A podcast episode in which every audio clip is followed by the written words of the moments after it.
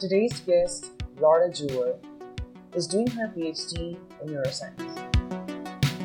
This field has seen extreme advancement and get us closer to know how actually the mind works. Being said that, there are still gender discrimination in this field. According to an article named Women in Neuroscience, a numbers game published in 2006, it has been said that although 50% of the neuroscience PhD students are female, the number is 25% when it comes to tenure track neuroscience professors. In case of tenured full professor, the number is even low, it's 22%. They have attributed disparity due to two reasons. Firstly, female are perceived as primary caregiver that hinders them from academic achievements and the second reason being, females are subjected to stereotypes and biases. One example taken by them is when it comes to workshops or seminars presented by any female presenter, they are more often interrupted, even their findings are more questioned than their male counterparts.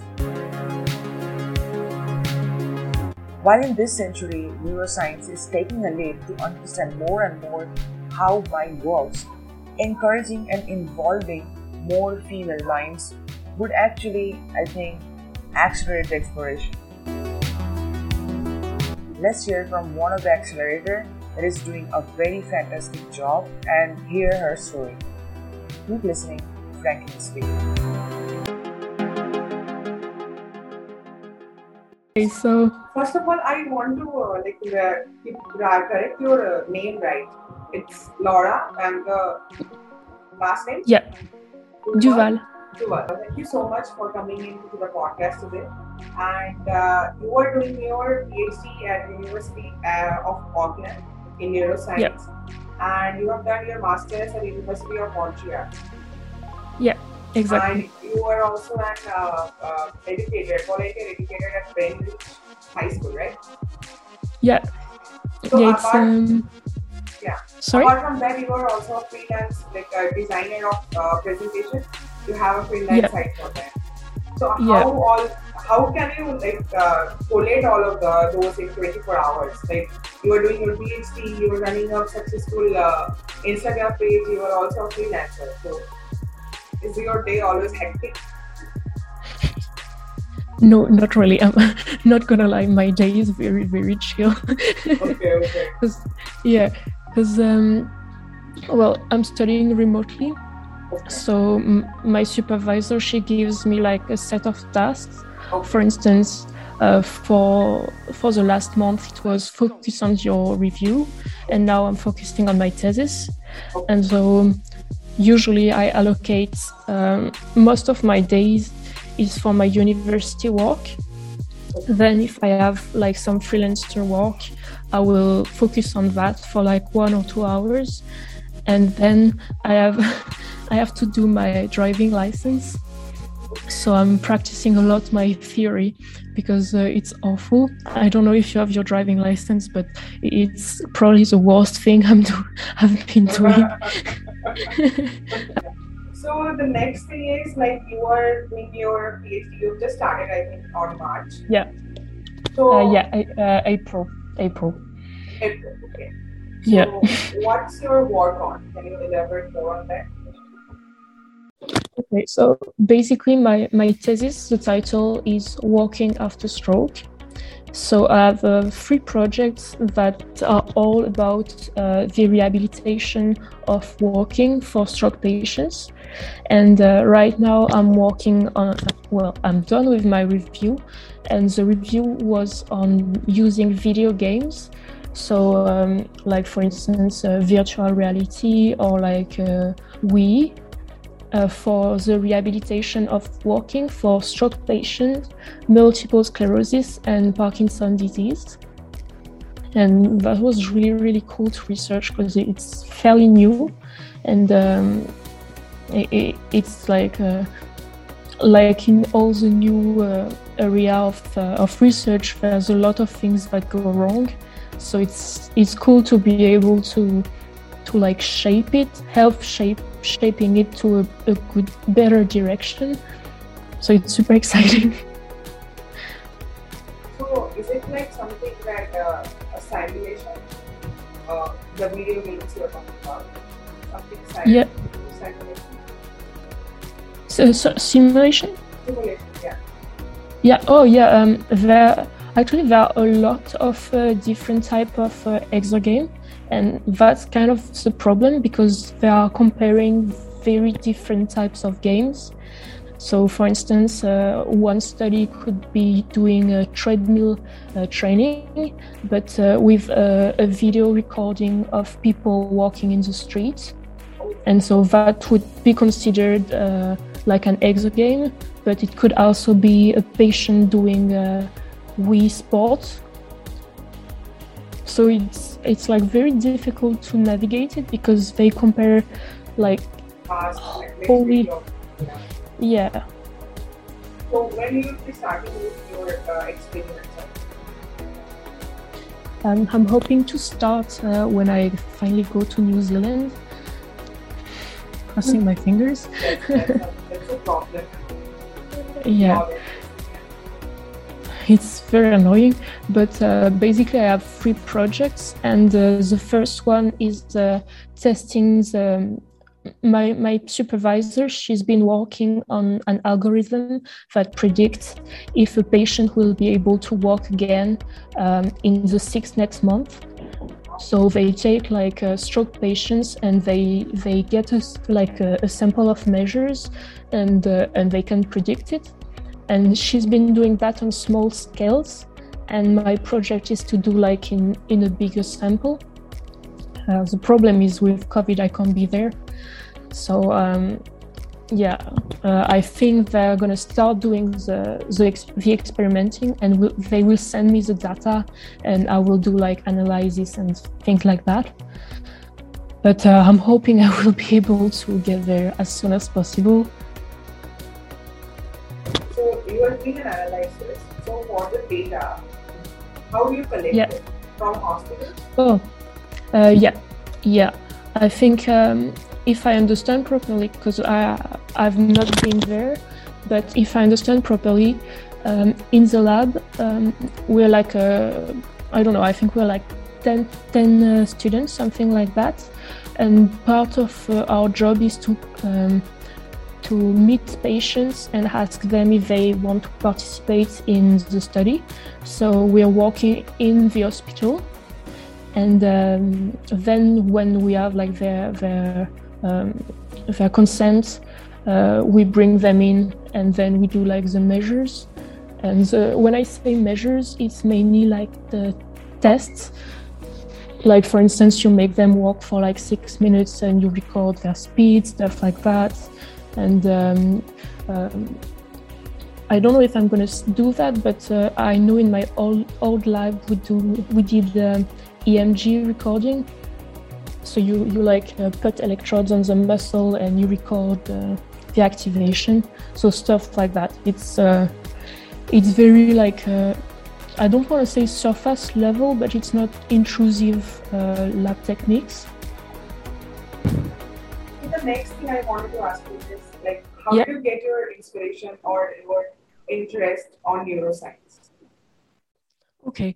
Um, well, um, I've wanted to work on in neuroscience for a long time, but at first uh, I chose to go to biology because I didn't think I was like good enough to go to neuroscience. And uh, after my bachelor, I did um, a cognitive science certificate, and in this course, um, I did um, a class on uh, on cognitive science um applied to like um, uh, well neuroscience basically and uh, she made us um, research some scientists. And uh, mine was uh, gregoire courtine who works on spinal cord injuries and uh, on ways to make um, patient walk again. And uh, for me it was super interesting. And uh, i really enjoyed working on that. And um, that's why when i started researching my supervisor for my master um, I knew I, w- I wanted to work on that, but um, there were not a lot of labs in my university working on that with like um, available spots. So I started with fundamental research, uh, not at all on walking. And um, but I, I, kept it in my brain, and I was like, okay, for my PhD, I want to do that. and I found a teacher working on walk on uh, on uh, stroke rehabilitation for uh, walking. I'm very happy to be there finally. Here, you moved from France to Canada for your uh, bachelor's, or there were the elementary studies also there? Um, I originally I'm from Reunion Island. So when I was 18, I moved to Montreal for my bachelor and I stayed there for six years. And uh, the plan was to uh, go back to France, England. But uh, COVID was like, no, you're not going to New Zealand. so it's been a year since I'm here in France and i'm going uh, i'm staying at my parents home and then i go to my boyfriend's home and then go back and we we don't really have like a home right now. Just when moving. you can, you can uh, go back to new zealand? Uh, i'm hoping it would be uh, in january or february because yeah, hopefully, because uh, they are doing really good on the vaccination right now. They they are really trying to to change the way they handle COVID because uh, basically until now they wanted to have like zero cases, but they're starting to see that uh, it's not a long term solutions. So basically, if I understand properly, they want to uh, do the full vaccination as soon as possible and open up the borders uh, like slowly. And uh, all the university are really trying to make us come in. So that's good. we have their support. yeah. Yeah. So the next thing I want to ask is like uh, any technique that you are using you think is useful for you the most, and any experience, any experiment or technique that you want to learn. Can you tell me about those? Um, well, until now, I've been working um, with healthy patients, uh, uh, well, uh, subjects, and um, one thing I really, I'm really looking forward is um, working with patients because I think it's a whole different type of work, and um, especially on in terms of uh, like communicating with uh, older people, making fe- making them feel like secure and uh, confident in their capacity, I think is is really beautiful, and uh, it's really something I'm looking forward uh, doing, especially since um, in New Zealand they are doing a lot of work to include uh, Maori and Pacific people in the process because they they don't have access to healthcare as well as uh, New Zealanders. So one thing that I'm interesting about interested about is uh, learning how to accommodate those population as well because I, I think it's super in, important to have like uh, the same um, level of of healthcare for all. So that's something on the human level I'm very interested about. And um, in terms of techniques, I won't really do um, a lot of technical things, I think. Um, so it will mostly be um, behavioral tests. So I think my, my the things I will learn mostly will be like handling patients, all the administrative work, which I know nothing about, and I'm not looking forward and uh, statistics, uh, scientific writing. My supervisor is really, um, she really wants me to be a better student when I when I uh, finished my PhD. So that's super reassuring. She she wants me to write better and stuff. So that's that's nice. I, like uh, I was thinking uh, that you were talking about inclusivity in your study, and um, like there are many studies where I've seen there is huge gender gaps. You know, most of the um, like uh, you know, 60% of the uh, subjects were men there, not women. The most of the tests were done on men.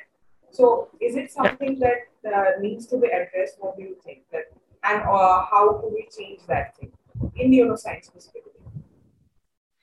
Um, in terms of patients, I know that uh, in a lot of studies, um, uh, scientists have seen female subjects as more difficult because uh, of uh, like the um, hormonal cycles. So I know in a lot of studies it's super difficult, or super difficult. Like they could make the effort, obviously, but they choose not to.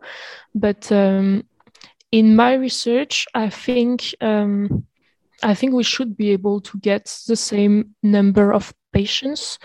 Um, but I know that in several uh, neurological disorders, the population touch is different. For instance, uh, in my review, I looked at uh, multiple sclerosis, and uh, a lot of patients are actually female. So most research had a, a bigger amount of uh, female patients than male.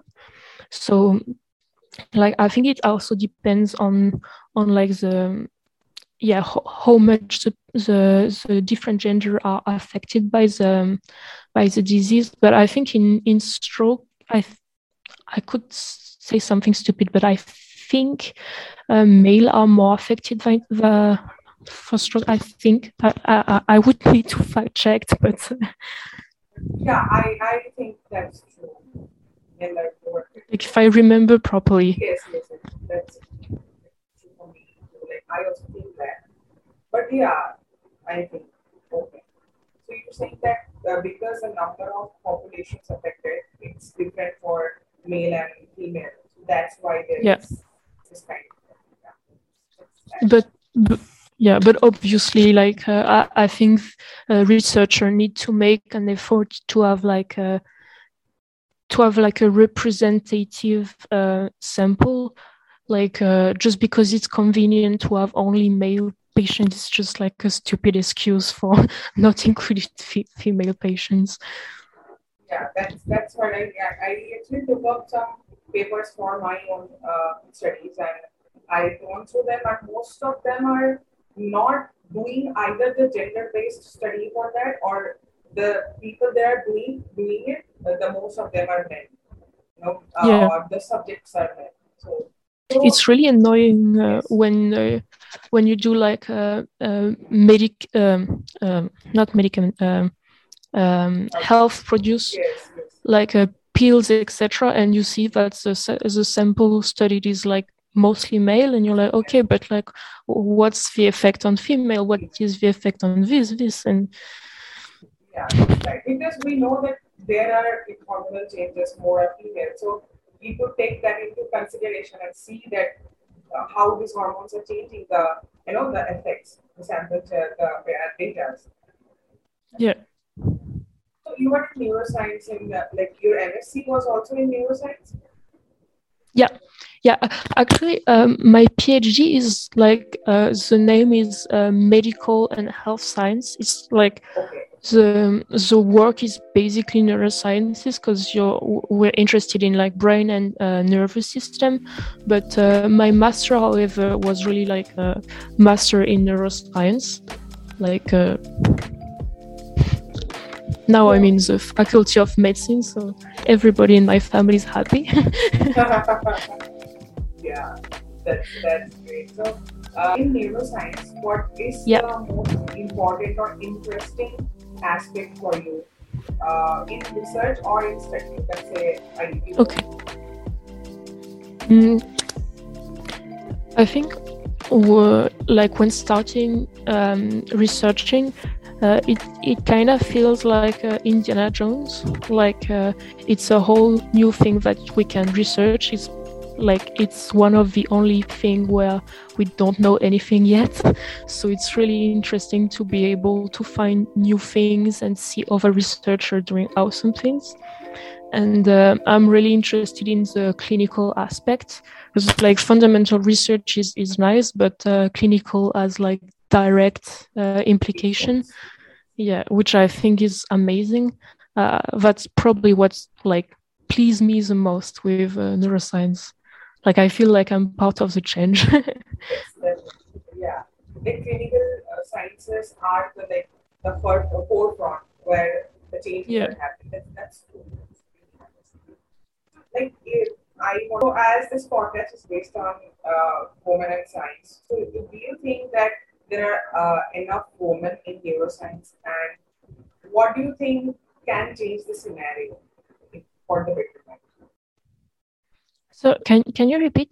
I'm yeah, not sure I understood. So uh, uh, as this is based on women in science, so in neuroscience, do you think there are enough, enough women in their working? Okay. Um, one really cool thing I saw when I, I did my master is that uh, there were a lot of women in my class, which was really nice because uh, in biology it was uh, mostly male dominated, but uh, in in neuroscience we were a lot of uh, uh, female students, which was awesome. Um, one thing I noticed that I didn't really like is that. Um, uh, there were a lot of um, bias in terms of, uh, uh, for instance, just to give you an idea, uh, there were one one girl in my class who, who dressed very uh, feminine and girly, and she was not taken as seriously as uh, other girls who dressed more modest and and like men-like if it makes sense. And that was really annoying because it really made me self conscious about uh, what I should look like as a scientist if I want uh, people to take me seriously and listen to what I'm saying. So that was annoying because it was uh, mostly women in this class and we had the same bias. And uh, that's very problematic, I think. Yeah. That's why it's so nice to see the SciComms community on Instagram because a lot of uh, a lot of them are women. Uh, when I see my stats, a lot of uh, the people following me are women, and they all look very different. I see like super feminine women doing awesome things. I see uh, less like uh, feminine women doing science, and it's really cool to see that it's a, a large spectrum, and I can basically look like whatever I want. stereotype that if you uh, you dress up, you cannot do science. That's that's very stupid. You know, you can can dress up anyway, and you can do anything. Yeah. But that that's a uh, that's a like a thing in here in India also. Like whenever there are people showing up a bit more dressed up, they are being stereotyped. Okay, so she will not work as hard or as smart yeah. as the other people what is this thing? Because I don't understand. Yeah. And it's 21st century, everything is changing.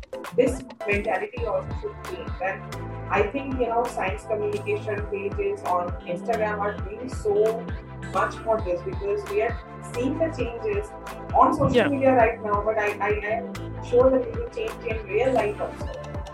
Yeah, it's really exciting. Yeah. Yes.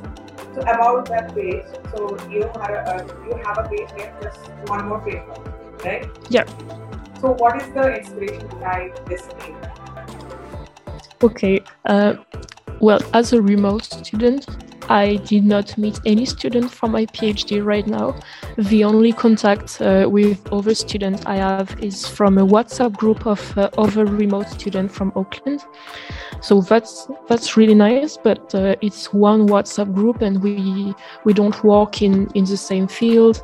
Uh, they're not really like scientists, uh, like not a lot of them are engineers and working in math and stuff like that so i did not relate too much to them. Uh, like we, we talk and it's awesome. I, I, really enjoy talking with them but it's a bit different than research people. And uh, then i started looking at uh, SciComms on instagram and i thought oh that's that looks awesome. They all look super cool. I want to join. So uh, um, I decided I decided to make my account, but uh, I was a bit worried because I didn't know if uh, my voice was relevant and uh, now that I'm doing it, uh, it feels great. I love it. I, I always want to post and. your your posts are so informative. I, I will take an example that I always tend to whenever I am reading, I tend to do something like uh, you know subconsciously. you know. So I have a like a ball which I play whenever I am uh, like reading. But you thought about something a fidget cube, I think. Whenever you read, you use that. Yeah, it's a it's a little box, and I just like play with it. Play with it, yeah. so I I looked on the internet and I found it and I ordered it. So it's it's a great oh. thing. It's a, it's really I didn't know about it. So that's a very yeah. you know uh, you know very layman example, but your posts are very very informative, very informative. I love this. I'm glad if it can help. For me, it was like a life changer in exams because I used to like play with my hair a lot yes. and just like I, I needed to do something, something. with my hands, yes. and it just like make me like uh, like uh, I can I can forget about my hands and do something else, yeah. which is really nice. yes, I think it, it happens with a lot of people. You know, yeah. What, what do with the hands when you are reading? Yeah one of my friends in one exam one of my friend was doing this with his hands and like moving and yes. i could not keep my eyes off him it was just like so annoying i just wanted to give him like something to play with because he was just like there's nothing out there yeah that's, that's, that's you know that's a very uh, like a short example of what you were doing i will uh, share your uh, instagram account on my show notes so more people will find it. Obviously, you are doing great with your uh, post. So I, I personally uh, find it very, very helpful. So congratulations on that also. Thank you. And please continue it. So uh, the next yeah. thing is like uh, I wanted to uh, talk about. You also have a, uh, you are also freelancer. So you yep. You design uh, presentations? Yeah i i i do uh, like a template for presentation. I do website like on on Wix i do editing and stuff. So i'm not i'm not a pro yet but uh, it, it's really nice for me to have like something outside of uh, my studies that i can do and uh, the, the, the extra money is great because I don't have fundings right now. so I'm really happy with the, the extra money. You're not uh, getting your uh, uh, salary or your stipend right now? Sorry? Not getting your uh, funding, uh, your stipend, your money right now for PhD? No, no, they don't pay you. Uh, so basically, the plan is to for me to take like a, a teaching assistant position when I'm there, and uh, also we're gonna apply to all the scholarships.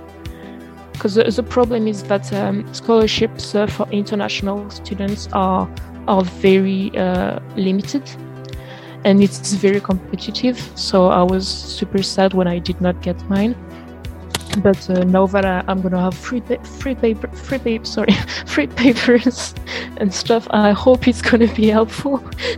Yes yes so uh, when you're planning to apply for your next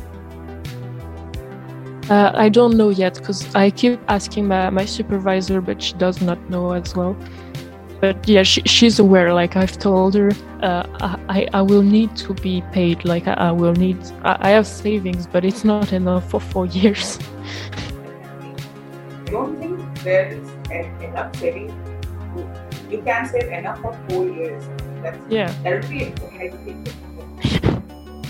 like I, I i think i can i can survive one year. Yeah. but two more than that it's gonna yeah, it's gonna be complicated. So please pay me. Send money, please. You're gonna be a TA. Yeah, hopefully. Yeah. yeah. So you have an experience before teaching as an volunteer yeah. So how was the experience? Yeah, it was really cool. It was um, in high schools, and basically um, it's um, a non-profit uh, made in uh, I think it was McGill University and they did a, a collaboration with uh, my university, uh, University of Montreal, and basically they they want to make uh, neuroscience accessible to students from uh, disadvantaged backgrounds, because most of them they, they don't even think about doing uh, med school or, or even just going to university is like not not really an option for them in their mind. So they, they really want to like introduce them and make them see like jobs options and uh, yeah. And i think now they're also doing uh, in prison but uh, I, I couldn't stay for longer so i did not do it. But uh, teaching high schoolers was really really cool actually.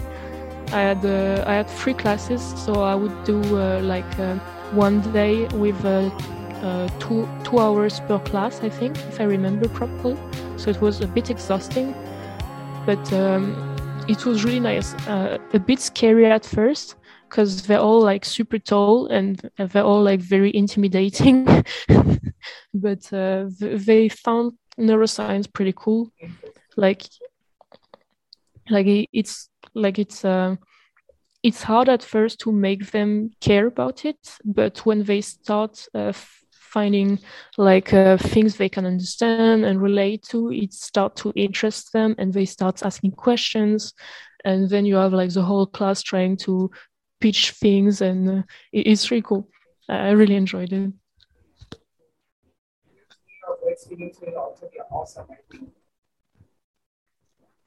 so AI, can you talk about your future plan like after phd what are you want to do postdoc or uh, you're going to play the Yeah, definitely a postdoc. I'm not leaving school just yet. Um, my TA actually told me that uh, she thinks it could be possible that I do my postdoc with her because I have uh, one project at the end of my studies that we will do a, a pilot article and it would be nice to do like a bigger scale uh, trial. So that's an option, but um, yeah, the plan is to do a postdoc, and uh, um, I th- I think I would like to do like researcher professor. Yeah, but probably back to France because uh, all my family is here, my boyfriend's family is here as well, so it's it's easier on the long term. Too. So the last thing I want to know about you or you know ask you is that do you have any advices for international student or national student in uh, those are you know in Auckland or in Canada and say that how was how was your experience and anything related to say and if you want to say it in French also you can go for it. Okay.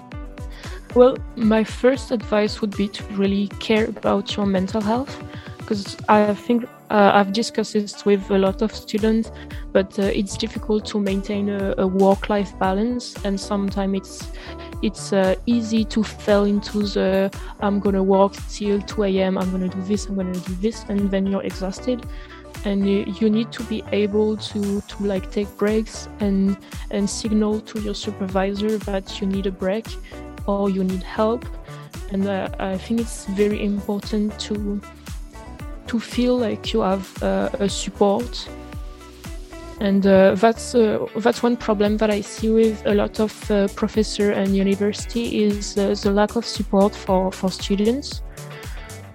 Um, well, I've been very lucky because my my current supervisor is very caring and um, and she she really wants to help. And my my previous supervisor was really really nice and caring as well. So it's it's it has not been an issue for me personally, but I've seen a lot of students who were not able to ask for help, and it's it's really hard to see because uh, for a PhD, it's four years. If your four years are terrible, it's like how how can you go on? So so yeah my, my main advice would be to like take care of your mental health and like make it a priority and uh, my second advice would be to um, like I know uh, imposter syndrome and feeling like your mistakes are the like the, the this big thing. Uh, it's uh, it's a, a, big problem for students, but I think it's important that we we start taking our mistakes as like uh, improvement opportunities and uh, I'm struggling with that. But uh, it's a shift in in um, in the thinking process. But I think it's very helpful and it's better on the long term than just like uh, feeling like you suck and everything you do is terrible. These are great advice for you. you know, keeping those in mind will definitely help you. It will, I think, you know, uh, improve your performance, your study. Yeah. Thank you. Thank you so much for these advice. You, is there anything you want to talk about? Um, I don't know. like any projects or anything you want working on, your hobby or anything? Well, um, I want to do. Uh, I want to join the scientific journal club of my uh, my university. So if anyone has tips on that, I'm I'm a taker. Please DM me and give me advices. Okay. So I think we are ending on this uh, podcast. So thank you so much for joining in. I, I Well, thank you for offering. Thank you so much. I, I really thrilled to have you on this podcast. Your advices, your works was very interesting, and I, I hope that you know uh, your whatever you are doing in your life, you will become successful in this. Well, thank you for offering. It was super nice to meet you, and finally, like see some people is Yes. always nice. thank you, Zoom.